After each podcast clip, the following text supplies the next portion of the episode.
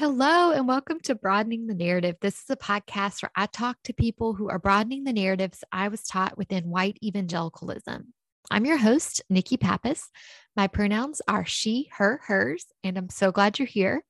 My first memoir, As Familiar as Family, is now available to purchase on my website at nikkipappas.com. I'll share more about this at the end so we can get to today's episode. On today's episode of Broadening the Narrative, I am joined by Corey Leake. In the bio he uploaded, he wrote, Just a person contending for a better world, which is exactly what we will be discussing today. Thank you for coming on to the podcast, Corey. And I know we were having a little pre conversation, but yeah, how are you today? I'm good. Thanks for having me. I, I, appreciate being able to, to be on your podcast. And we got to spend some time together in Alabama, you and your husband. That was amazing. So um, when you asked, I was honored to to be able to take some time and and come hang out some more. Yeah. Oh, thank you so much. Could you just share some more about yourself, about your background, sort of anything you think would give a good launching pad for talking about contending yeah. for a better world? Yeah, so I mean, um, man, okay, I won't go back too far, like you know, to the womb, but like, uh, I grew up um, uh, adopted by a pastor, so I grew up as a pastor's kid, um, and I grew up in a predominantly black uh, neighborhood and church, but I went to school with uh, mostly white, actually almost all white kids in Christian school, about 20 miles outside of our our city that we lived in growing up. So I grew up with this, you know, mixture of black friends, um, really in the hood, to be honest, and white friends that were living out in the suburbs in a town called Collinsville, Illinois, which kind of um, it, it almost it's almost like Mayberry, to be honest with you, um, where I was going to school. Uh, and uh, growing up in an AME church, which is like very intentionally black, um, and my weekly experience with this almost very intentionally white Christian experience. I grew up in, in between both of those, um, but certainly my childhood even, even to adulthood was largely influenced by Christianity and, and that tradition in church. And so that was pretty much all I knew. So I, you know, when I started going to college, but like felt this draw to go into ministry and went into full-time ministry eventually and thought that I was doing the right thing for the world. It was like I felt like, you know, um, I was a singer, an artist, you know, still sing, but not just to myself right now, you know. But um, I felt like it was my purpose and calling, and that I was doing good in the world by doing it, by singing and leading people in worship and opposing all of these uh, liberal, progressive political stances that were showing up. Um, and then one day in 2016, I just felt like the work I was a part of as a working for a church was not actually contending for a better world or doing good the way I thought it was. Um, I didn't. I didn't. I began to feel like it's not doing any good for the world. It's just helping people escape it. You know, it's helping people like escape the realities of their, um, you know, of of the world around them. Helping people not have to see the poor helping people not have to see the marginalized. And and it, it became more apparent to me that that's what the tradition i was a part of more evidence that they weren't concerned with what was happening to actual people was the way that the church and people in churches responded to george floyd was that that there were churches that went we're going to talk about racism and, and anti-blackness and all those things and the outrage that came from Christians over that told me everything I needed to know about how little churches were helping people live in the world amongst people who weren't like them and who viewed sexuality and gender and race and um, policing and poverty, like how everyone had a different slant and position on those things, how much Christians had no ability to create belonging spaces for people who were different than them. And I was just like, nah, I don't want to do that anymore.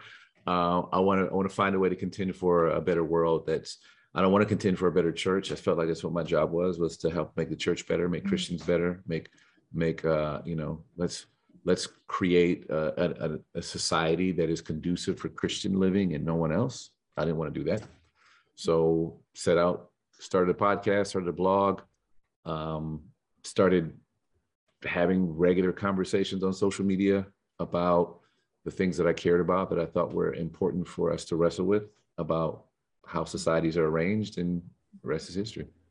Mm. Oh my gosh. Okay. Like, can I just say how much I just love talking with you? I just want to sit here and listen to you talk. Oh, so much like hitting me and resonating and bringing up so many feelings and like we were talking uh kind of pre pre-recording mm-hmm. even though it was already recording but you know um because i have to do that so i don't forget to press yeah, record exactly. but exactly. but yeah just like with everything like at the time we're recording this the supreme court decisions that are just coming down and one after another and me sitting with this grief of wow grief at what is happening a lot of mm-hmm. grief about that coupled with grief for the Christian institution and where people are, and then grief for myself and where I once was. And to know not that long ago, like you were talking about, like fighting for uh, or against, like in opposition to the liberal uh, agenda or whatever the mm-hmm. language would be around mm-hmm. that. And so it's like, wow, not that long ago, I would have seen so many of these things as a victory. And now whoa, I can't believe that I was once so caught up in that that I couldn't see the ways that those decisions are going to impact real people and then to sit with how those things don't bring abundant life. And I love mm. that language you brought up of mm. contending for a better church versus contending for a better world and sitting in this idea that Jesus said Jesus saying I came that like people would have abundant life. And so I mm. look around me and I'm like why are we doing like why don't we want people to have everything they need and then I brought that up in a call with Letty Gore's Patreon Mm. last night and she was like yeah not just what they need but what they want right like what mm. people need and want and yeah because i had shared this um i don't know meme but that's not the right word i don't know how to use the language uh, that was talking about if it were about babies then there would be formula and diapers and exactly. childcare like all those exactly. things and i was sharing it from a heart of holding accountable an institution such as the Supreme Court that is trying to say that they're doing it for babies when it's like, but you're not doing these other things. And then a white Christian who was once one of my best friends who I haven't talked to since February last year. Like that's the thing that they decided to comment on hmm. and to try to put me in my place about economics.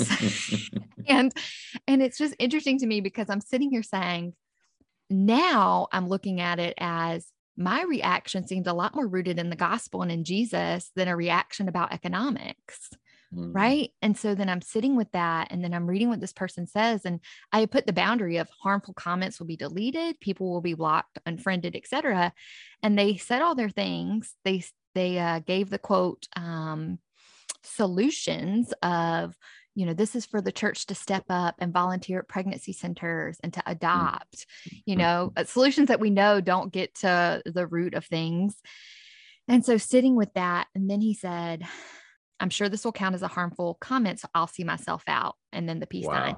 And so I'm like, wow, this is someone who I have such, I still love this person, right? Like I blocked them after that, but that doesn't mean I don't care about this person, love this person. So how, Corey, how do we mm. contend for a better world when this is what the white evangelical establishment, which then flows out of the white Christian church to other Christian groups, like you were saying, uh, your experience within Christianity and what you were experiencing in a Christian home and church, but also Christian school and all those things. So, how do we contend for a better world with people who want some, like, I don't, and I don't even want to say they want something different per se, because I think at the root of it, we want the same things, mm.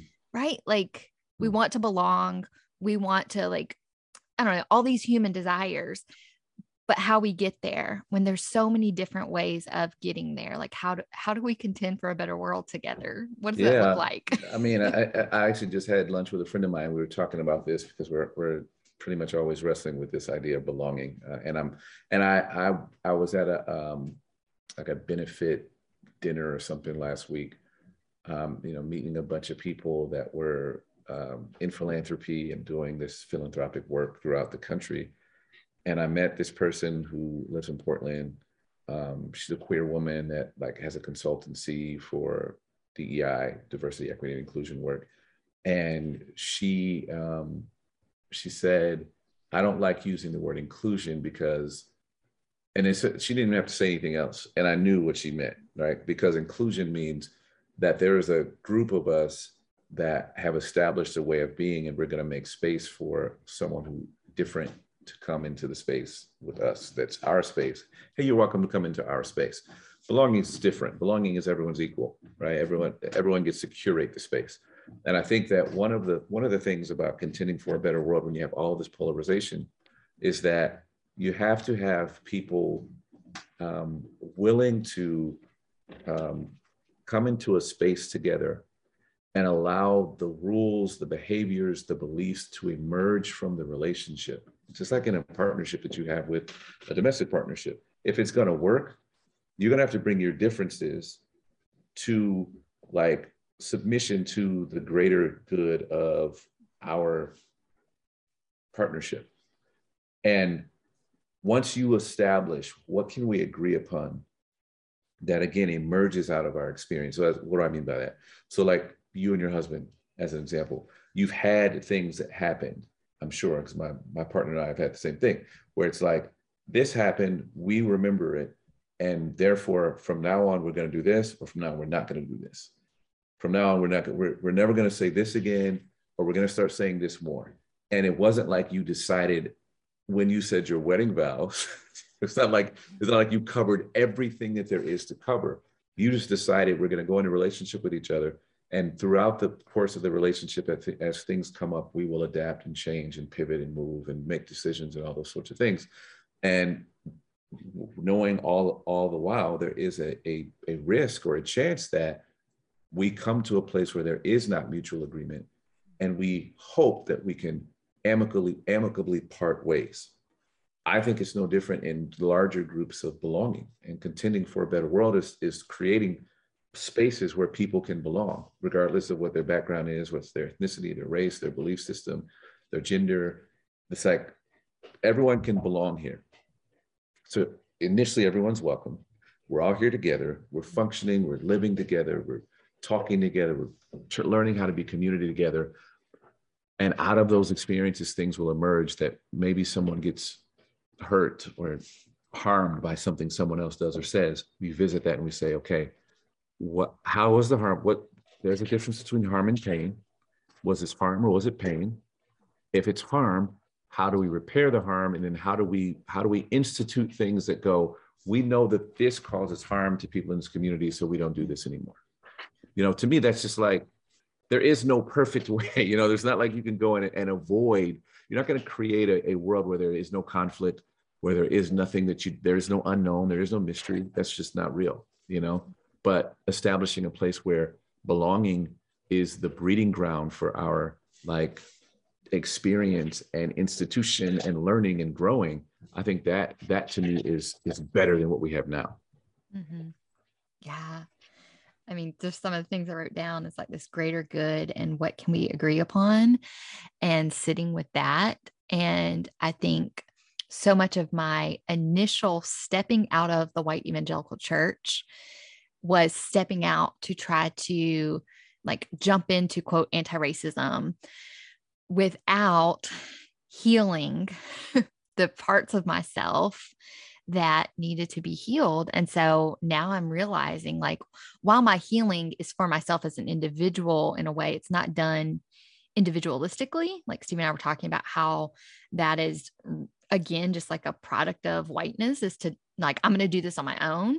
Uh, well, one, it was like realizing that healing from narcissism and white supremacy and things was necessary. Like that wasn't even something I was encountering when I first came into it. And so then I was bringing all my same baggage and things to a new arena and causing harm in a new way because I hadn't really healed myself and like now i mean and there's so many good books and so many uh, good resources on healing from white supremacy but the most recent thing i read was body becoming by dr Robyn Henderson-Espinoza mm. and sitting with uh, like one of their sentences was something like changing me changes the world and so talking about wow. like healing yourself as an individual leading that um, you know, like when you look at the collective body, right? Like us communally, um, us mm. as a mm. community, mm. and just how unhealed so many of us are, but how I can see my own life.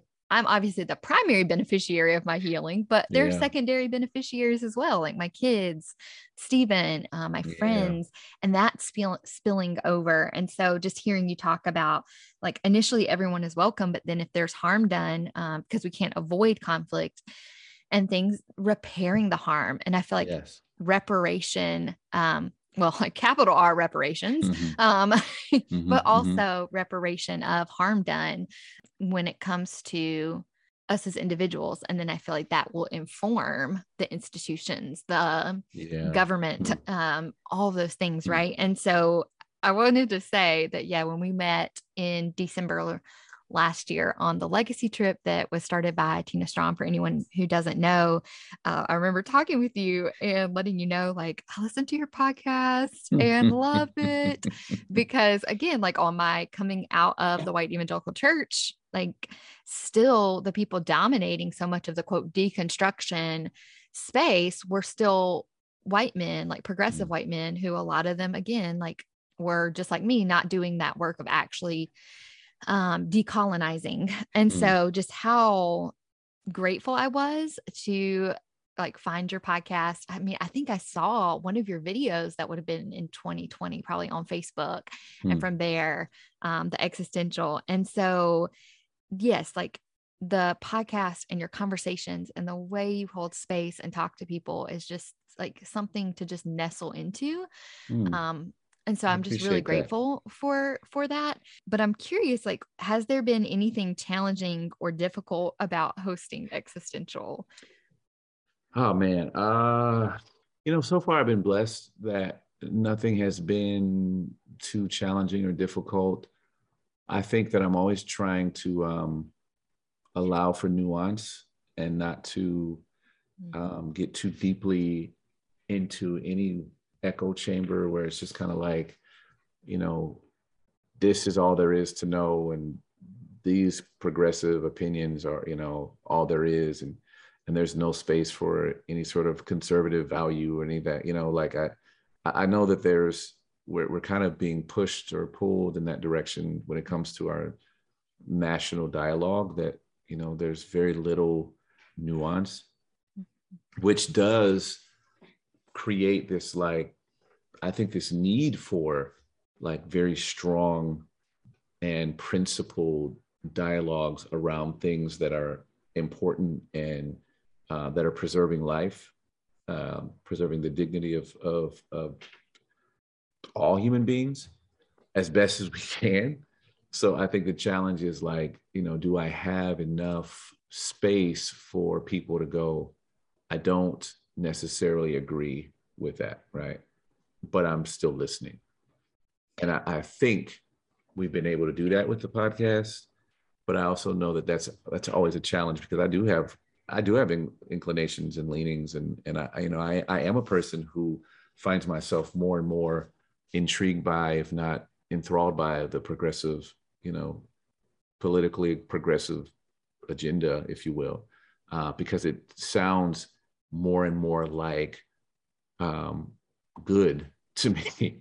you know, it sounds more inclusive, sounds more belonging, sounds more like it's willing to um, do good for people. Even though I know I don't necessarily trust trust politicians. Right, right. But but I think that at least the language is like okay, I I resonate with this language. Which, by the way, you know, I think is you know when it comes to the Roe v. Wade thing, I, I think is one of the things that I think is is most frustrating to me is how politicians can create a system of perpetual argument where you're not even having the same argument.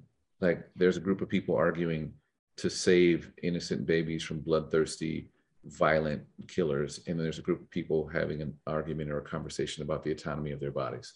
Yeah. and those are those are not the same conversations. Um, and i think if you switch hats and ask people to speak honestly i think that there are people um, who are firmly entrenched in fighting for and rightfully fighting for and contending for agency for women would also want to protect innocent life.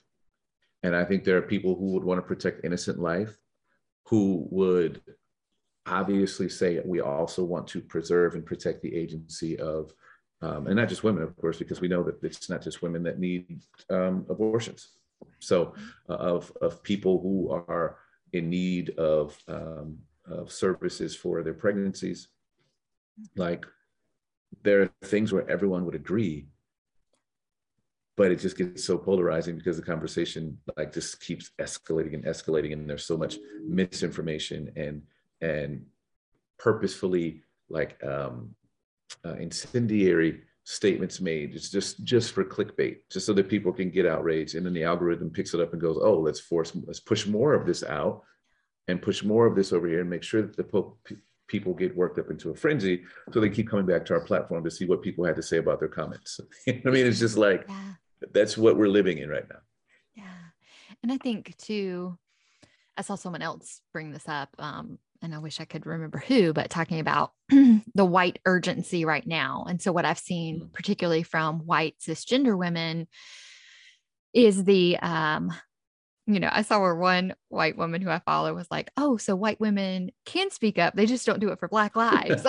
you know, like, "Oh, okay." And so the amount of and like, and I posted a lot too, but I'm trying to do it in a way that you know it isn't continual and it's more expansive. It's more than just like, and so, even in what I shared about if it were about babies and these things, I just was like, yes to all of this and a heart, you know, like I'm not trying to generate uh, outrage or have, like, I had no, like, I guess I should know, but it's like, I wasn't even, to me, I was like, this isn't a controversial thing, but I forget exactly. how capitalism is so in, like, we're so as a, a, a country uh, regardless of your politics. Capitalism is a cornerstone, right? Like Joe Biden over and over again, like I'm a mm-hmm. capitalist, as someone mm-hmm. uh, brought up in my call mm-hmm. with Letty last night, um, reminding us. So, yeah, it's like sitting with that and saying, I thought that by posting this, this was me just saying, hey, let's get one step closer to what I think is on earth as in heaven, where everyone has mm-hmm. needs met. And as Letty said, what they want too. As you know, mm-hmm. that's all I was thinking. But the the way that someone's going to read into that as oh you're saying this against me. You're saying that i as a christian don't care. And it's like wow if like and honestly it's like if that's your first thought is that that's what you think i was saying like i i ended up reposting and saying like if this brings up discomfort in you like i invite you to sit with that. Yeah 100% um because if that's bringing up something for you that i wasn't implying then maybe mm. that's something you can sit with. Yeah, Don't do that exactly. here in my comments, but go sit with that, you know? yeah. like, yeah. it's not my business. How yeah. it triggers you is not my business. But if it did trigger you, I advise you to deal with it. Go work through that. Go work through that. Right. But I'm just like, and I think a part of it too, at least from my experience, I don't know if if you would agree with this within white evangelicalism is a disembodiment, right? Oh, like yeah. a, a, learning to not trust your emotions, your mm. feelings, mm. your intuition, fill in the blank. And it disconnects us from ourselves. Mm. And so I think that as we do that, what I've seen for myself is that if I don't have space for myself and my human needs, I'm not going to have space for other people and their human needs. Mm. And um i mean and i grew up with uh, or didn't grow up so much as when i was 19 entered into a church that was i mean i'm sure my church growing up i just don't remember the word complementarian okay i don't remember mm-hmm. it in my little mm-hmm. southern baptist church growing mm-hmm. up but mm-hmm. at the church i started going to that was an acts 29 church and still part of um, the south carolina um, Bab- whatever it is the southern baptist convention here mm complementarianism was a huge cornerstone. And so then I feel like that and the language of like your body is not your own um mm-hmm. like that yeah. that yeah. bible verse was very like hammered in through the books that were recommended and the um i don't even want to say his name but this one man right. who has his whole like platform about yeah. you know uh anyway so sitting with that i'm like this is not this isn't a message that anyone needs to hear no one needs to hear your body's not your own um and have that hammered into them, but especially not people whose rights and way of living in the world are continually uh, up for debate, you know? Exactly right. And so as I've been sitting with that, I really am wondering um with christians if if you would agree with this or i shouldn't say christians because obviously the the Christians are more than just white uh, conservative Christians, right? right? But within the white conservative establishment that I was a part of, consent and autonomy mm. just weren't important. Mm. Is a, is a whole when it's all about count others more significant than yourself. Uh, mm. again, your body is not your own, but also little things like without my permission sharing something I've said and making it a prayer request, right? so it's like you didn't ask, and uh, that used to bother me, and I didn't know why. And then it just hit me yesterday. And it's like, oh, because now I have the consent. language for it. You didn't have my permission. I did not yeah. consent to, you know? So yeah. I just think within the white Christian evangelical establishment I was a part of, uh, consent and autonomy were not things to be prized. Uh, I mean, mm. there was the whole phrase of like, you know, you don't have any rights, you give those up in Christ. Yeah. And so, with that backdrop, I feel like that adds a whole other layer to this conversation when it comes to bodily autonomy for anyone who uh, is has a uterus and can um, carry a baby, right? Like mm-hmm. bodily autonomy within a like these these particular Christians wanting to have a whole theocracy, which is just anyway. So yeah, I mean, I don't know. Like, do you do you see that? Like, oh, uh, I do. Does that yeah. resonate with you about the autonomy and consent and? It totally does. I mean, what most resonates is the is the idea of disembodiment and and a um, a segmenting of our spiritual life from our mm. everyday life, right? It's like it's like okay, it's Sunday Sunday morning in church, or when you're reading your Bible or praying or singing worship songs, and you have entered into a spiritual realm, and you come out of a spiritual realm when you go to work, and when you parent your kids, when you go to school, and when you go to the voting booth. All of these things are just separate, and some things are sacred, and some things are not, are secular. But that's not the original idea ideology of ancient people of faith or spiritual mm-hmm. people from antiquity were people that believed everything was sacred. Mm-hmm. They didn't separate their raising of their children or their work from sacredness and you know it being some sort of divine activity that you're involved in um you know you which is why like writers like paul would write things about when do things as unto the lord meaning that it's sacred if you're doing it, it's sacred. And, and I think that so much of the Western ideology is so um, compartmentalized that I don't even think they all recognize how much they're jumping in and out of arguments, even, right? You'll jump into an argument of separation of church and state, but then you'll celebrate when the state decides to do something that you believe is moral, right? Or you'll you'll want there to be the separation of church and state when it comes to like let's say uh, a muslim praying in school. But when a christian prays in school you're up you're like yes that's what we want. And, and i think that's to me uh, a, a, desire for there to be a new empire but that that empire be christian. Mm-hmm. that that we like that christians get to dominate and make the decisions and tell people what they can and can't do. Um, you know, it's like as long as we have the knife, the knife is okay. But when we don't have the knife, the knife is a weapon and it's oppressive and it's dangerous and nobody should have it. But as we have it, it's oh, it's all good. It's good, guys. There's a Christian with a knife now, so we're good.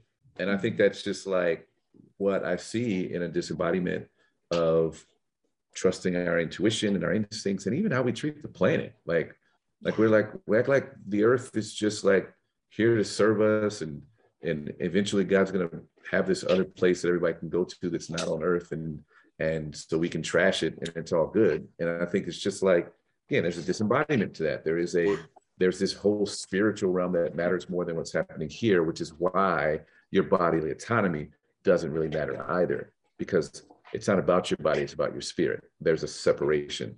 And that's not at all what like the folks that wrote even wrote the bible not, not to mention other spiritual and sacred writings from other traditions that that are i would say equally as powerful equally as meaningful equal equally as sacred that talk about our bodies um, our agency our treatment of other people's bodies other people's stuff the planet the animals everything here being sacred being a temple being a, a, a sanctuary for for the divine that's how we should treat all of it.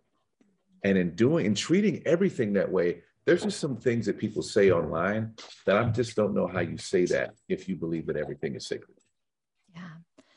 I know. I feel like what first came up for me, and I, I hope I'm using the right word, but like this asceticism, right? Uh, I learned to just sort of like you deprive yourself even within a lot of these circles. And so it's like, again, if I don't have space for good things for myself, and if I view my own body as wicked and put the body and the desires of the body to death, like all the ways that I view myself and interact with myself inform how I view and interact with other people. And, you know, there's the whole total depravity conversation. And again, like if I view myself as totally depraved and I'm being taught that humans are totally depraved, there's all of that. And I just remember even, you know, we wouldn't go out to eat because it was just too much money, you know, like even though we had enough money, it's like we, again, and I think that feels this like judgment of other people too for living in a way that's like, well, you're just not as good of a steward as us and you're not as frugal mm. as us. right. so there's that aspect of it. And then I was thinking too about, I remember being told at that same church I started out when I was 19 that part of the curse in Genesis 3 is that uh, women will want to rule over men, right? Like your desire will be for your husband, but he will rule over you. And it was like, I was taught it as uh, you will want to usurp his authority and usurp his power. And the again, like how that then makes us view like how I viewed myself, like, oh, am I this manipulative yeah. person who exactly. anytime I exactly. want autonomy, anytime yeah. I want a voice, then it is because, yeah. and now I can sit with it and be like, oh yeah, there are times I definitely don't want to submit. And there are times I definitely want to say no, but that's not because I'm a woman. It's because I'm a human. And it's because it's like, yeah, like, exactly.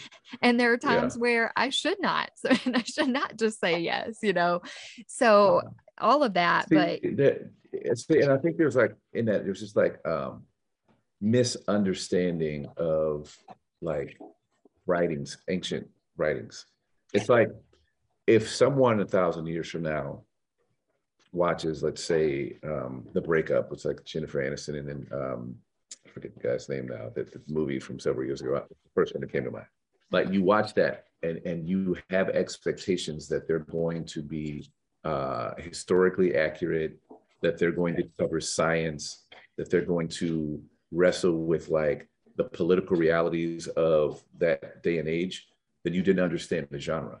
You mm-hmm. you you were looking to a romantic comedy to do something that romantic comedies don't do. Right. And so much of what what fundamentalists do with, with Christianity is you take a, for instance, Genesis 3, which is a poem, which is a or which is a part of an origin story of how the world came to be that was meant to be uh, philosophical and artsy and not a literal telling of history. But if you look to that to be historic and to give you like the history of the world, then you're going to have expectations of it and you're going to draw conclusions from it that, of course, are damaging to women, to men, to everyone.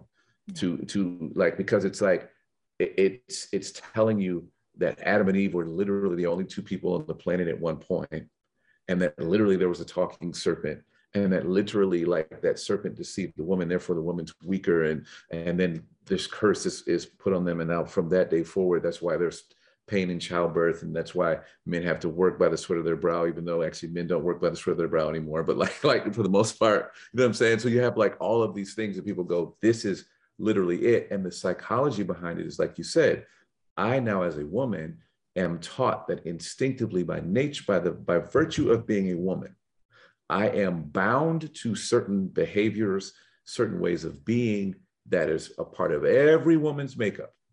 So we no longer we don't have autonomy in how we think in our emotional makeup or our bodies because we're all the same because of what we read in this historical account of the origin of the world in our mind mm-hmm. instead of recognizing someone wrote some poetry and there's meaning that i can extract from that poetry but it's not a historical document mm. oh okay this is so good like yes it's just yeah not trying to get something from what it's not like i love that yeah. uh resting in yeah. like that's not the genre and it's not the point right. uh well so good and i think just yeah some other things that stuck out to me is just like the empire language and it's like well if it's the christian in charge then it's a good world like for these people and i was thinking about like when you look at how our nation even started with uh, or like what we call the United States starting like the the this colonial empire like we started as an empire and we started uh, mm-hmm. built on the enslavement of African people taken mm-hmm. and then their mm-hmm. descendants and the genocide of indigenous peoples and trying to erase those people who are still here you know and all of those things all in the name of manifest destiny, right? All in the name of mm. these things. And when you look at arguments that enslavers used, and um, I'm trying to remember, was it uh, one of the slave enslaved person's narratives? It was like slave narrative of uh, like one of the more popular ones, Solomon Northup, maybe. Um, but he talked about like how these enslavers would use scripture mm-hmm. in the things that they did and it's like these are the people running everything and so then we we see all these things that happened and then these turning points in our country and then on the scene comes like the christians are fighting against integration you know and it's like well when they could no longer do that these Christians banded together to form their moral majority. Is that what they were called? The moral mm-hmm, majority. Mm-hmm, mm-hmm. And that's when they are coalescing around the issue of uh, abortion, which had previously been seen as a Catholic issue, right? So it's like when you understand this history and how these people have become the minority in a lot of ways, but deemed themselves the moral majority and they've just been working ever since then and again in let in the um webinar with Luddy last night, we talked about how like Roe v. Wade, like they've been chipping away at it for decades. And so it didn't, and all of this didn't just happen overnight. And when you just look at how whiteness works and white evangelicalism and you see the how they have been it's all about building back to taking power back for themselves under the guise of and i mean and i know i know because i used to be one of those people that's like you you really think like you're doing God's work. Like I know you they're do. sincere yeah. in that belief. Yeah. Um, but look at the the thing I keep coming back to is look at the fruit of your beliefs yeah. you know a good tree bears good fruit and it's like look at this rotten fruit and hmm. so how do you allow for nuance right like as you're saying that i'm sitting with that and i'm like that's what i want you know it's like as long as no one's being harmed or that harm isn't being excused i want to allow for the nuance i want to sit with you in this even if i don't even if i don't agree like i want to work on why that's bringing something up in me yeah. uh, and so i'm yeah. sitting with that and not wanting to segment my spiritual life from my everyday and make a secular sacred divide that doesn't actually exist. And so, yeah, I'm just, I'm just sitting with that a lot of yeah. humanity enhancing nuance. How do I see your humanity? Because that's something that you said, mm. even with your podcast, the podcast that reminds us that we are humans first before anything else. Yeah. And yeah, so I guess that would be one of the final questions that I'll ask you is like in hosting existential, like what is bringing you joy? And with that uh, humanity centered approach, like why is that important? Yeah, I think it's important because, you know, as I'm listening to you talk about all these things, I'm just reminded of, of just how um, human and frail and limited we are as people. And certain things in life, whether it's religion or fame or wealth, status, uh, lets us check into something that's like superhuman. And I think to live there is unhealthy. Right? I think to live in a space that is somehow more than just human is damaging to yourself and others around you because you um, start to believe things that are not necessarily beneficial, let alone true.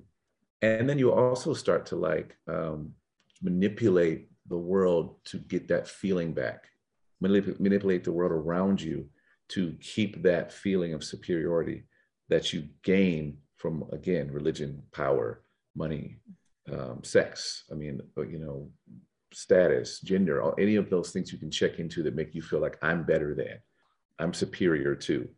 Um, and then you start to do things like, let's change the way we teach our kids, because if we teach the kids unadulterated history, they're not going to believe that we're supreme. They're not going, they're going to know that there is some, there are things that we've done to establish our great democracy that are atrocious, that are evil, that are the same as what any other dictator throughout history has done to people. Um, and use like it's so I think uh, while you're talking, I was thinking about how, you know, for the Christian, it's important that any science that suggests that the world is millions, if not billions, of years old, um, is is kind of marginalized because the Christian tradition is only about 2,000 years old.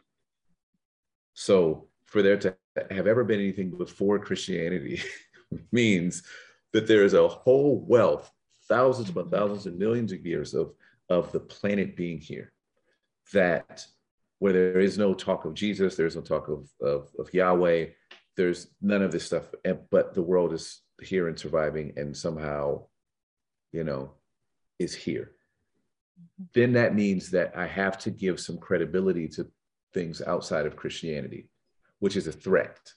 Mm-hmm. Because Christianity makes a lot of exclusive claims, especially modern Western Christianity makes a lot of exclusive claims that we're we have the information about the divine and this is we're the source for all things good and compassionate love and grace and mercy um, and the good place like that's this is these are all our brands but if there is anything that predates us, you know what I'm saying? Then it's like, uh, maybe like how could we be the originators, but there's we didn't get here first. It's like Pepsi showing up and saying we're the first people to do cola when Coca-Cola's like, no, we were here before you. You know what I mean? So I think the it's important that like, you know, for me, the podcast that we're having human conversations because human conversations acknowledges frailty, mystery. Um, uh, it, it, it walks away from certainty because no human being can be certain of anything. You know, when it comes to like things beyond what's right in front of us, which is why being present is so important. Because like one of the things that's happened to us is that we find ourselves fighting every battle that there is to fight because social media takes us away from being right present in our own home. So, being here in California, our government, our, our governors come out and said abortions are safe here, get nothing to worry about. So the conversation around abortion here should be different than the conversation that's had in Alabama or Texas or Nashville. You know, like it's like you have different context, but when you sort of when you idolize issues, then it's like I have to be involved in everything that's happening in the world to validate mm-hmm. my wokeness, my whatever it is. But my humanness is there's a limit to the things that I can actually deeply care about. There, like the, the other day, there was that that everyone was posting about that tractor trailer, awful, terrible, where 46 people were found in it that were dead. That was a, a, a, a situation gone wrong with some migrants trying to get in the country. And of course, there's a whole lot of political ramifications and tentacles to that and things we can get into. But I'm like, um, we just had Roe v. Wade. uh, we just had a uh, shoot, mass shooting um, at an elementary school. A week prior to that, we had a shooting at a grocery store in a predominantly black neighborhood. We are still in a pandemic. We're we just we're still like have a, a massive um, um, I don't even call it conflict, a massive violation of human rights happening in the Ukraine, in Russia. Like it's like at a certain at a certain place, it's like, dude, I I can't bear all of that as a human, you know. So the podcast tries to, again, it's like have the conversations as human beings do, and really that mainly came from me recognizing that some things we look at as an issue when it at behind that issue is a human life that's affected by it. Mm-hmm. And affected by it in ways that like they can't advocate for themselves over or they don't feel like they have any allies over. So it's like that it was me going how do we talk about issues in ways that like bring it to life for people where they can see themselves in it? So i thought well we'll have conversations with people and we'll hear stories and we'll like hear people talk about like one of the story one of my favorite stories from existential was um think it's episode five actually, like I don't know, 90 some episodes ago.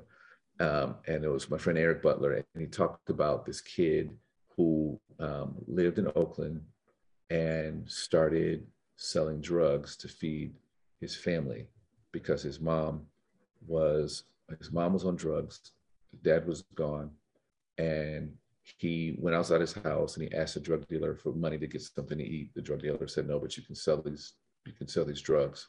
And the kid said, okay, fine, if that's going to get money to eat.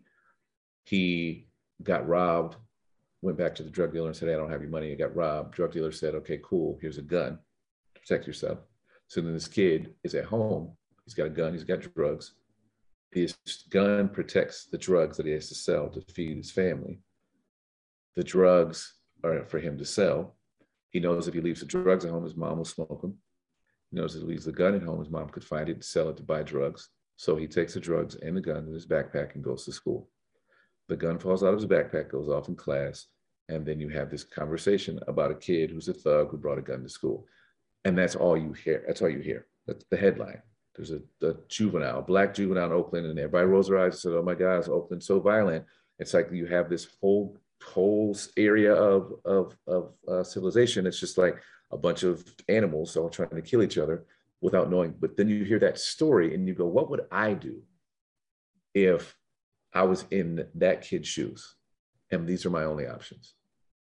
Like take leave the gun at home, leave the drugs at home and starve, or take the drugs and gun to school so that I can feed me and my brothers and sisters. Like, and these are the stories behind Roe v. Wade, behind gun legislation, behind um, defunding the police, behind so many of these, behind Black Lives Matter, behind so many of these, these, these really polarizing issues that people like to demonize, there are stories just like every one of these where you where I would where I put to people is what would you do if this was your son, your daughter, your child? If it was you, what would you do? And that humanizes it and i think once you humanize it hopefully if people are being authentic and honest you go oh yeah yeah there is there's more to this than what i thought there was I think even just the, you know, my podcast title, Broadening the Narrative, and it's like I look at the narratives that are pushed within white mm-hmm. evangelicalism mm. and how that informed my worldview mm. versus mm. when I hear a, a real human's narrative yes. that removes stereotypes or whatever assumptions were brought into it. And I get to just sit and I get to listen.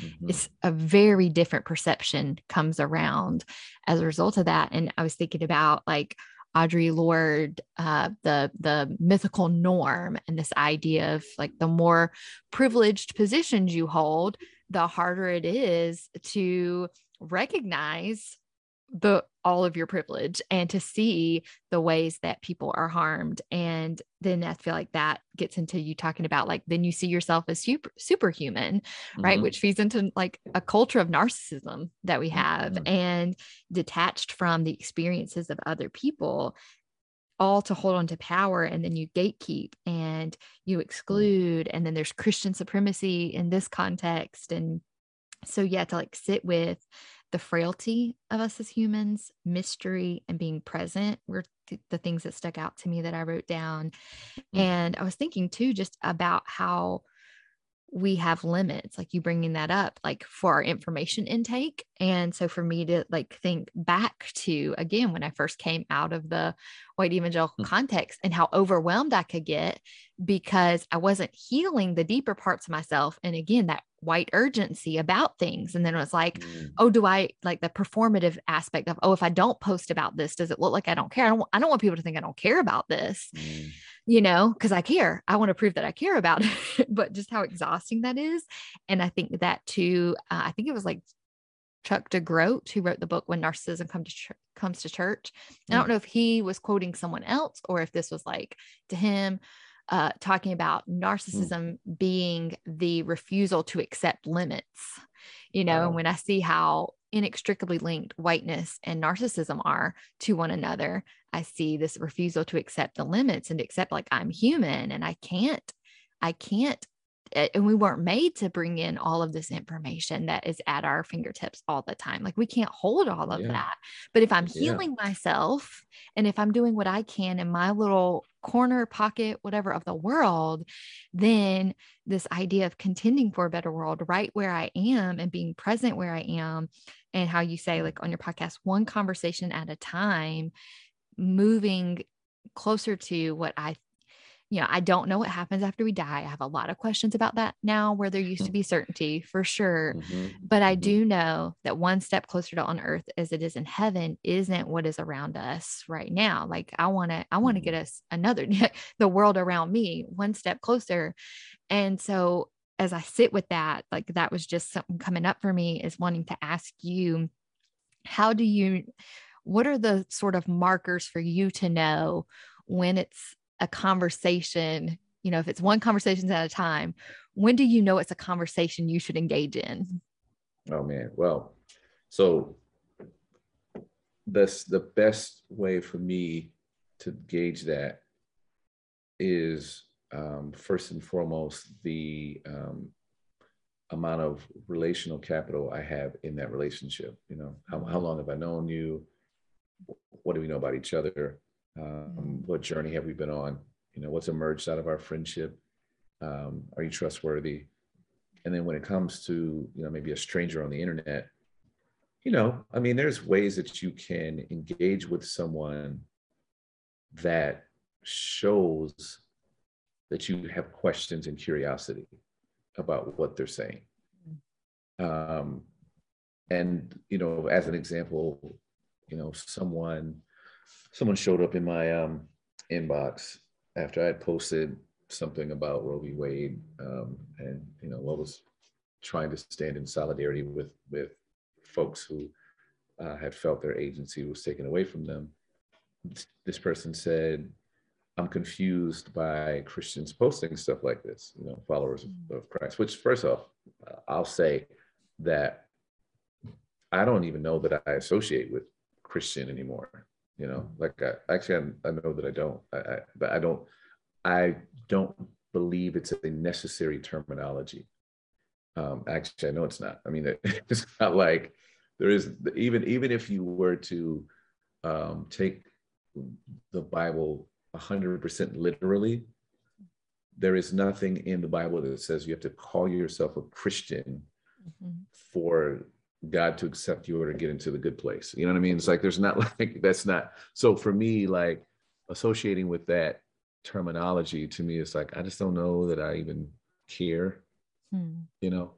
So people people place their expectations on me based on that label. I go, well, first and foremost, um, you know, you're assuming that that's a that's still a, a badge that I wear. It's not. Secondly, um, when I'm confused, I ask questions. You know, what if I'm genuinely confused by something like, hey, I don't understand. What did you do in school when you were confused? You raise your hand, and you, if you cared, you raise your hand and go, hey, um, I don't understand how we got to this being the square root of this because all that stuff doesn't make sense to me. I'm confused. Could you go back? You know what I mean? Because you cared. But a sarcastic I'm confused is never going to get a dialogue from me because all what you're basically saying to me is I'm disappointed. Mm-hmm. I or I'll save you a lot of trouble. I disagree with you. Yeah. Okay, cool. But the like this self-righteous kind of like presenting me with an expectation that I behave or think the way that you do, it's not a dialogue. You're trying to convert me, and I don't have time for that. Mm-hmm. You know, I'm not. I'm not here for that. You know, like I'm not not here to, you know, go round and round with you, especially given that most of the comments, at least that I have seen, um, are from people who haven't actually done the same work that you've done. Mm-hmm. They haven't read the they haven't read the same books or even the amount of books. They haven't sought the same information. They've been engaged in the dialogue long enough. Like you can tell when people are just new to the, they're not even involved in dialogue. They're just right. throwing rocks at you. They're not actually trying to engage because there's certain language you use when you're trying to engage with people mm-hmm. that shows I've done some work in this. I've looked into this. I've, and now I've got questions because I've looked at this. And have you considered this thing? it's like those are dialogues I can get into. I had one today with a friend about Roe v. Wade that's on a different has a different position than I do. It's like cool, you know. I'm like we can engage in dialogue because you're not trying to convince me. I'm not trying to convince you. We're just sharing our beliefs on it and remaining in community. Mm, yes.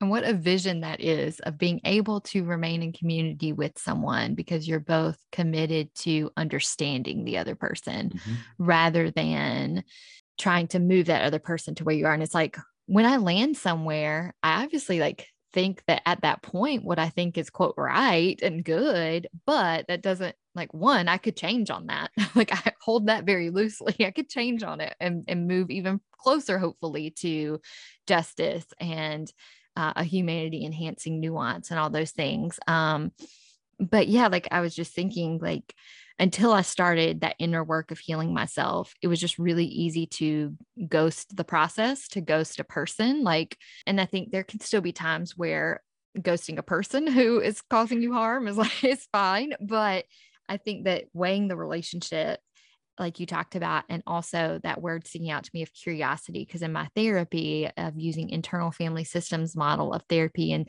this idea of like live from who you truly are and you can know mm. you're doing that when you have these different C's and one of them is curiosity and mm. asking mm. questions of people and that is just such a different way of like we I'll tell this one thing and then we can wrap up with the the wrap up questions is that we had a conversation with a family member and it went so it was this redemptive experience because uh, mm. one I think it shows like growth as an individual on my part that again that I was willing to like I was nervous like my my alarms were going off in my hmm. body hmm. but I was able to in uh integrate some of the things that I've been learning and to ask this person like oh because Stephen asked uh the the people we were talking to like have you been watching the January 6th hearings and like one of the people was like oh about the supposed uh, thing at the Capitol. And Steve was like, well, no, it's not supposed like it, it happened. It did happen,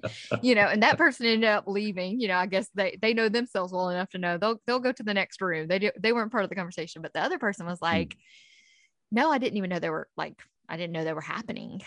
So kind of sitting with that of like, wow, again, mythical norm, right? When you when you are mm. that far removed and you're that privileged, you have no idea. And Steve and I were like, again, not that long ago, we would be parroting the same things, thinking the same mm-hmm. things.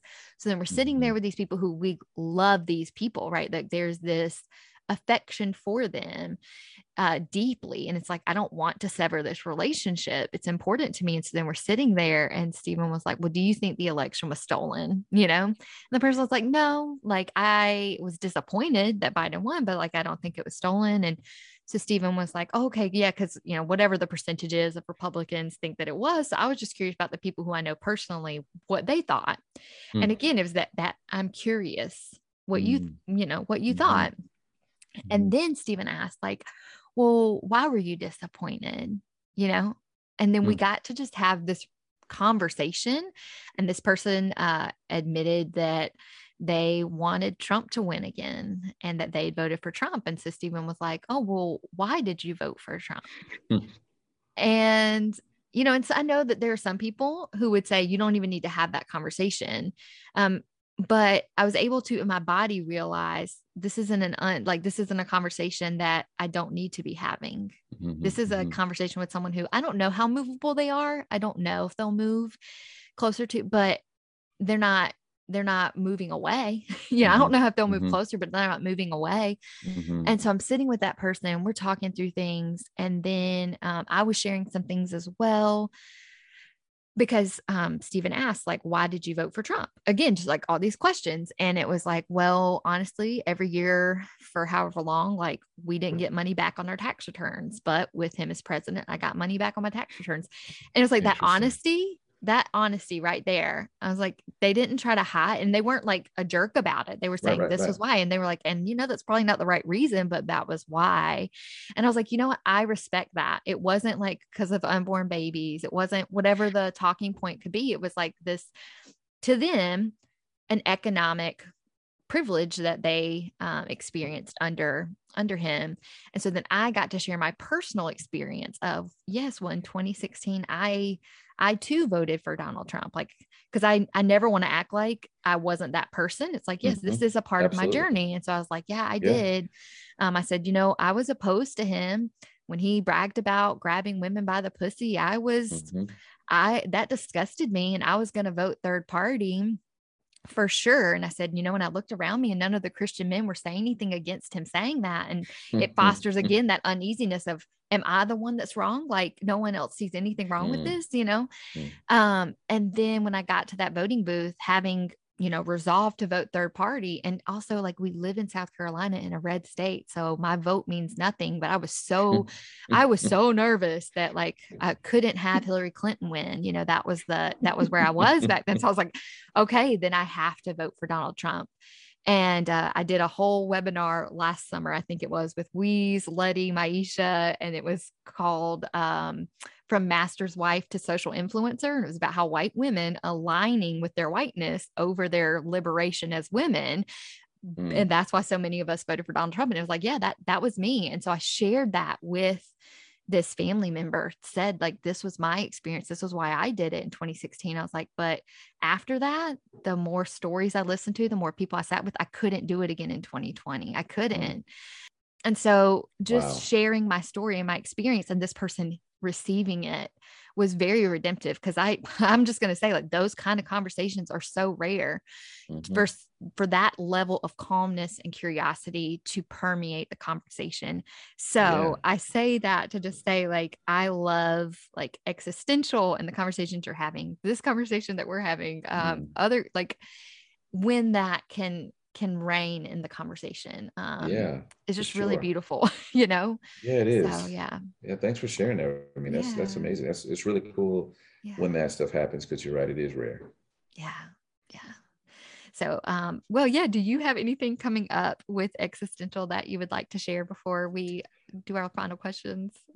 No, I mean, we, you know, as always, anyone who, who wants to be a part of our Patreon community can do that. Um, you know, we're we are beginning to ramp up our activity with Patreon. We have a monthly um, monthly call that we have, but we just sort of are in commun in community with each other and trying to figure out other ways of contending for a better world together.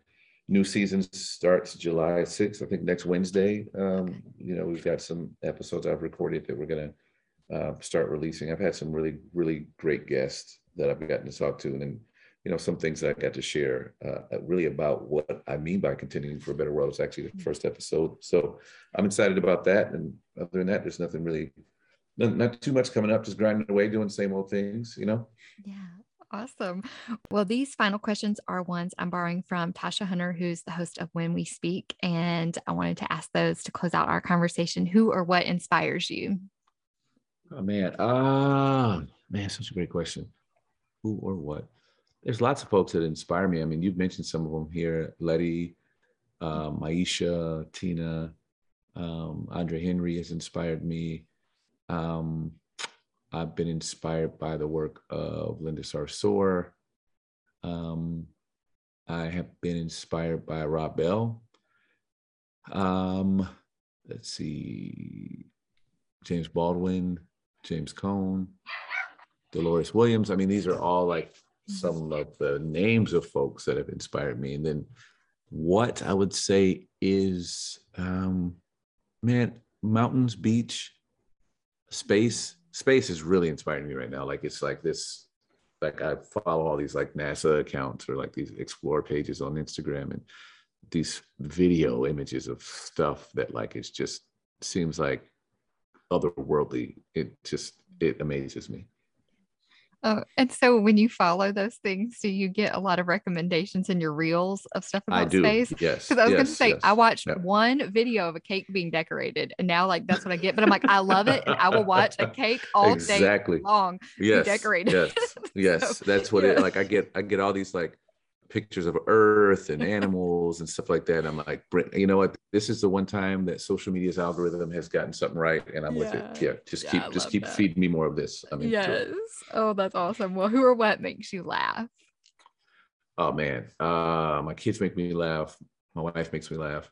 Um, Veep, I watch. I Veep had like five seasons, and I, I lots. It's probably about four nights a week. I go to bed, listen watching Veep. Like I'll turn Veep on, watch an episode, laugh, and go to sleep. Uh, the Office makes me laugh, of course, um, and that's probably. I mean, there's. I'm sure there's lots of other stuff that makes me laugh, but those. That's what comes to mind first. Yeah. yeah. Awesome. Well, what song or type of music gets you dancing? um, pop music usually will get me dancing. I do a lot of. I've been back on the Peloton, and usually pop music that comes on while I'm riding the Peloton will have me dancing. But I only dance when I'm on the Peloton because I'm not a great dancer. So Oh, I I, can only, love that. I can I can only dance when my feet are locked on the pedals. then there's just I don't have to coordinate my whole body, just certain parts, my shoulders and arms usually. Yeah. So what you're saying is you won't be releasing any reels anytime soon of core Oh, no. dancing. Okay. No, okay. Not at all. Not at Yeah. all. Awesome. Well, okay. So I have your Patreon. I'll drop that in the show notes. Uh, new season starting July 6th. Where can people find you on social media to stay up to date on your work? uh, at Corey Evan Music on Instagram. No, on Twitter. That's why I'm on Twitter. And then at Corey Evan Leak on Instagram.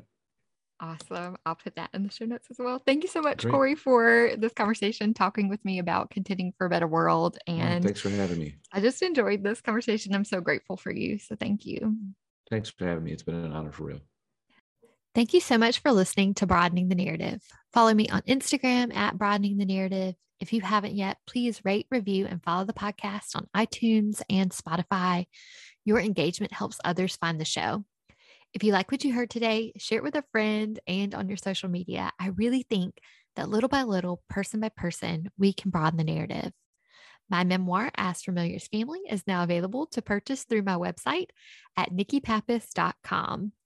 As Familiar as Family explores how I was groomed for toxic relationships and religion and how I got out. And I know I'm not the only one.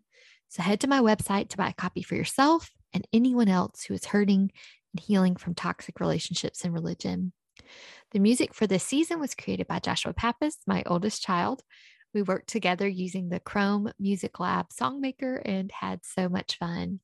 I also want to thank Daniel Bolin for creating the episode graphic.